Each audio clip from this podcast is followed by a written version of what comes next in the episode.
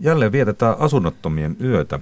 Helsingin asunnottomien yön tämän vuoden teemana on asunnottomien itsemääräämisoikeus ja asunnottomien yön tulet sytytetään kello 19 Dallapeen puistossa.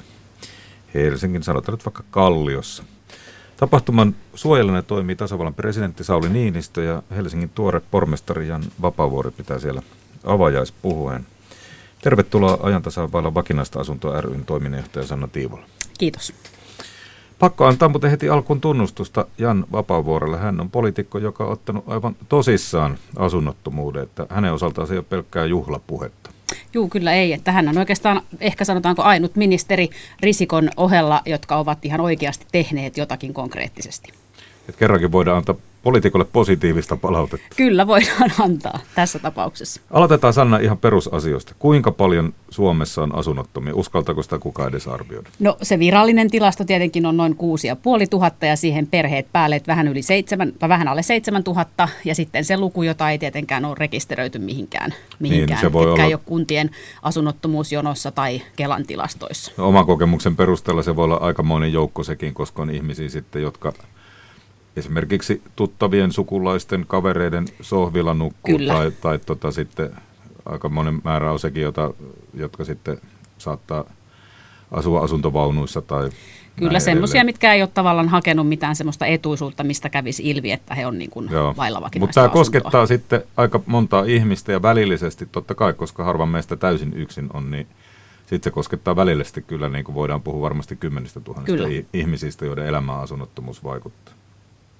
No on tietysti monenlaista asunnottomuutta. Ehkä ainoa yhdistävä tekijä on se, että talvisi Suomi on julma paikka, jos ei ole lämmintä paikkaa nukkua.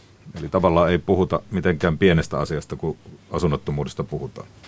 Joo, ei puhuta. Ja sitten tietysti useimmiten kysytään, että kuinka paljon ihmisiä on paleltunut tuonne ulos, mutta kyllä asunnottomat hakeutuvat aina johonkin suojaan. Rappukäytävä, pankkiautomaatti. Pankkiautomaatti, roskikset, wc ja ihan mikä tahansa paikka. Sitten on tosiaan nämä tuttavien ja sukulaisten asunnot.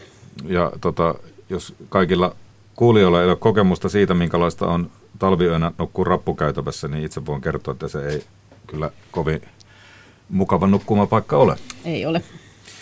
Ää, monet puhuu vähän väheksyen asunnottomuuden syistä. Vähän siihen tyyliin, että se on asunnottoma oma syy. Mitäpä joi asuntonsa tai ei maksanut vuokria ja niin edelleen. Tämmöiseen varmaan tuolla vailla vakinaista asuntoa ryssä törmäät usein?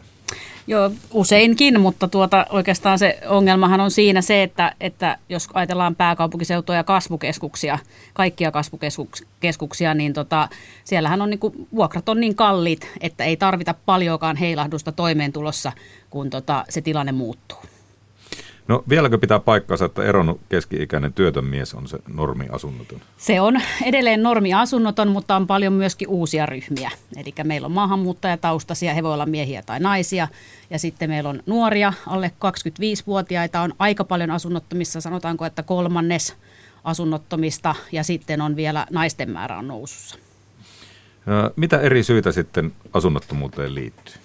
No sanotaanko, että toimeentulo-ongelma on suurin yksittäinen ongelma, eli ei ole alkoholi niin kuin ajatellaan. Alkoholi tulee kuvioon vasta sitten, mitä pidempään asunnottomuus jatkuu. Niin no sen ymmärtää, että jos tota joutuu rappukäytävässä olemaan, niin, niin siihen voi kyllä jonkunlainen päihtymystila vähän tehdä helpommaksi sitä yöpymistä. Kyllä, eli monet sitten käyttää alkoholia, jos eivät niin kuin halua kestää sitä tilannetta, jos se tilanne ei rat, ratkaistu missään vaiheessa. No tuota, onko olemassa niin sanottuja riskiryhmiä? No riskiryhmiä, niin kuin sanoin, niin, niin tavallaan ihmiset, joilla ei ole palkkatuloa tai muuta tuloa, niin he on ehkä suurimmassa riskissä.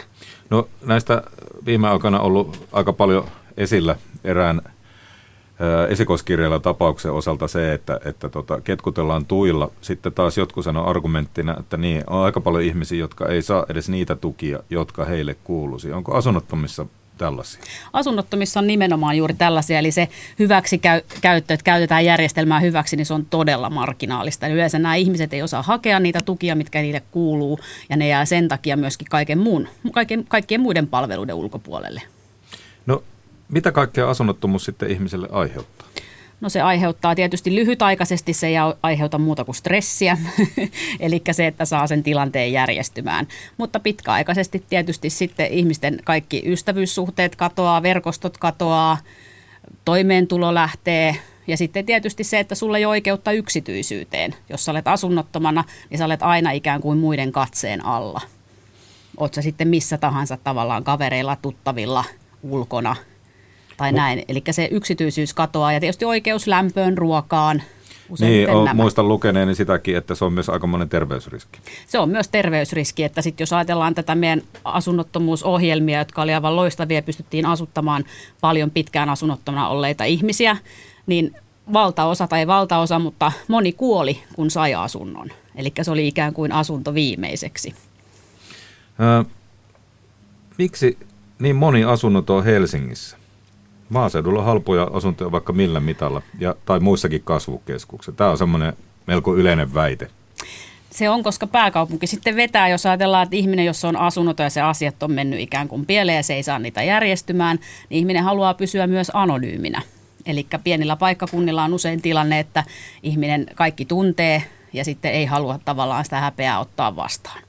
Tai ja, aiheuttaa häpeää sitten niin, esimerkiksi tai vanhemmille tai sukulaisille tai muille. Juuri näin. Eli monet ihmiset tulee sitten pääkaupunkiseudulle. Heillä saattaa olla kirjat vielä muualla Suomessa, mutta he tulee oleskelemaan pääkaupunkiseudulle.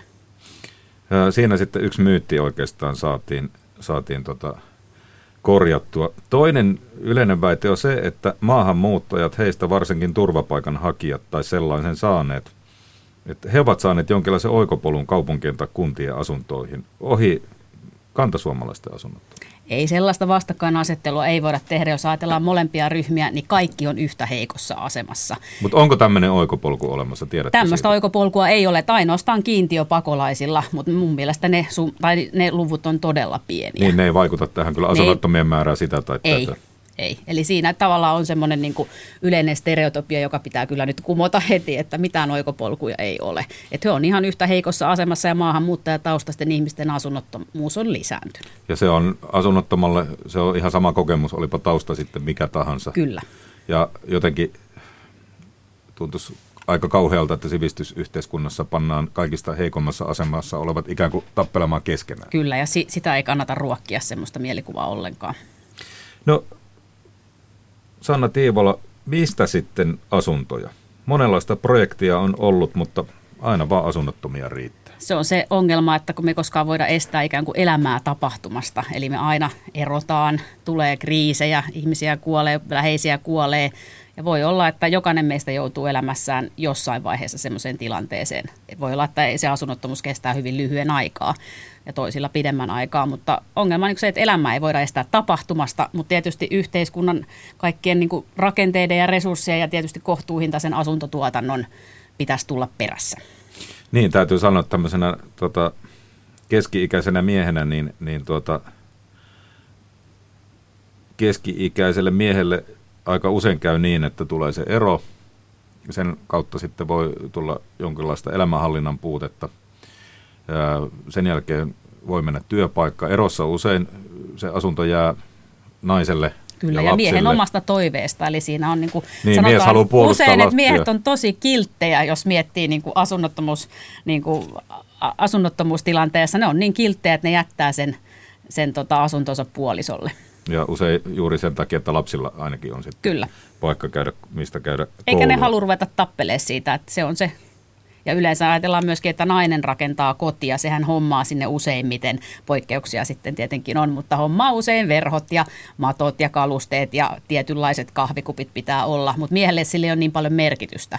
Niin siinä on myöskin osa syy siinä, että se on helpompi jättää se koti, koska sitä ei ole luotu. Kiitos, tuli kauniisti sanottu miehistä, mutta siinä on hyvä esimerkki, että se voi tulla täysin ikään kuin kirkkaalta taivalta, täysin ennakoimatta. Ja Kyllä. yhtäkkiä on siinä, ja se, että kuinka kauan jaksaa käydä töissä sitten, että ilman, että on asunto, kauanko on varaa nukkua hotellissa tai matkustajakodeissa tai niin edelleen, tai jossakin tämmöisessä, mitä on vuokrallakin niin kuin melko kovaa hintaa, niin, Kyllä. niin siinä on yksi semmoinen tekijä. Pääkaupunkiseudulla ja muissa kasvukeskuksissa korkea hinta ja vuokrataso ei varmasti helpota tilannetta sekään. Ei helpota ja se on itse asiassa kivi kengässä siellä koko ajan. Ja sitten on tietysti tuo kaavoituspolitiikka, eli nythän tämmöinen oli ilmeisesti tämmöinen asuntopolitiikan kehittämiskohteita eduskunnalta iso selvitys ja tutkimus, jossa sitten sanotaan, että nimenomaan pitää kaavoittaa ja ne tontit pitää löytyä niin kuin kaupunkien hyviltä paikoilta, mihin se kohtuuhintainen rakentaminen pitää kohdistua. Ja sitten se ajatus siitä, että eihän niin kuin kaikki voi uudisrakennuksiin niin tulla asumaan. Se on todella, todella kallista, kallista asumista, eli tavallaan vanhan, vanhan tota asuntokannan ja muiden tilojen käyttöönotto olisi tässä niin kuin ehkä yksi avainkysymys. Tämän vuoden teema on itsemääräämisoikeus kuuluu kaikille. Kerro siitä. No se on semmoinen, että asunnottomia ajatellaan ajatellaan usein niin kuin avun kohteena pelkästään, että he on niin kuin avun kohteena, jota pitää auttaa. Se on osittain totta, mutta he on myös aktiivisia oman elämänsä subjekteja, joiden pitää saada myös osallistua siihen prosessiin ja heidän pitää kertoa, että minkälaisiin paikkoihin he haluaa mennä asumaan, minkälaista elämää he toivoo ja niin poispäin. Eli siinä on ehkä enemmän semmoinen ajatus, että pitää kuunnella enemmän niitä ihmisiä, ketä varten niitä asuntoja tehdään. No jokuhan tuolla sitten radio ääressä sanoo ja kirjoittaa kohta meidän, meidän tuota, tuonne lähetysikkunaan, että voiko asunnoton ja työtön vaatia itsemääräämisoikeutta, jos yhteiskunta kuitenkin sitten ikään kuin rahoittaa kaiken. Mutta hän osallistuu sitten omalla tavallaan, mitä enemmän se ihminen voimaantuu siinä omassa tilanteessaan, niin se ehkä ei koskaan uudestaan tule asunnottomaksi. Ja sitten tulee äh, yhteiskunnan näkökulmasta kunnon kansalainen, joka sitten mahdollisesti menee töihin ja tuottaa verorahoja. No näitä tapahtumia on ympäri Suomen. Se osoittanee sitä, että ongelmakin on laajalle levinnyt. Kyllä, ja se on oikeastaan niin kuin pääkaupunkiseutu ja isommat kasvukeskukset, ja sen jälkeen sitten ne asunnottomuusluvut putoo, putoo tuonne alle, alle sadan. Mutta semmoiseen 200 asti on sitten niin kuin isoimmat kaupungit, ja pääkaupunkiseutu tietysti. No, mitä Sanna Tiivola sanot, mitä nämä eri tapahtumat antavat sitten asunnottomille? No asunnottomille ainakin tiedon siitä, että asia ei ole unohdettu. Niin kuin mä sanoin, tämä on yksittäinen sosiaalipuolen mielenilmaus ilmaus, niin kuin isoin valtakunnallinen tapahtuma niin kuin asian puolesta. Ja se, että asunnottomat tietää, että asia ei ole unohdettu. Samoin päättäjät ja poliitikot toivotaan, että, että vaikka nämä tapahtumat on osin viihteellisiä niin kuin tapahtumia, niin se idea on kuitenkin siinä se, että sitä asiaa ei saa unohtaa.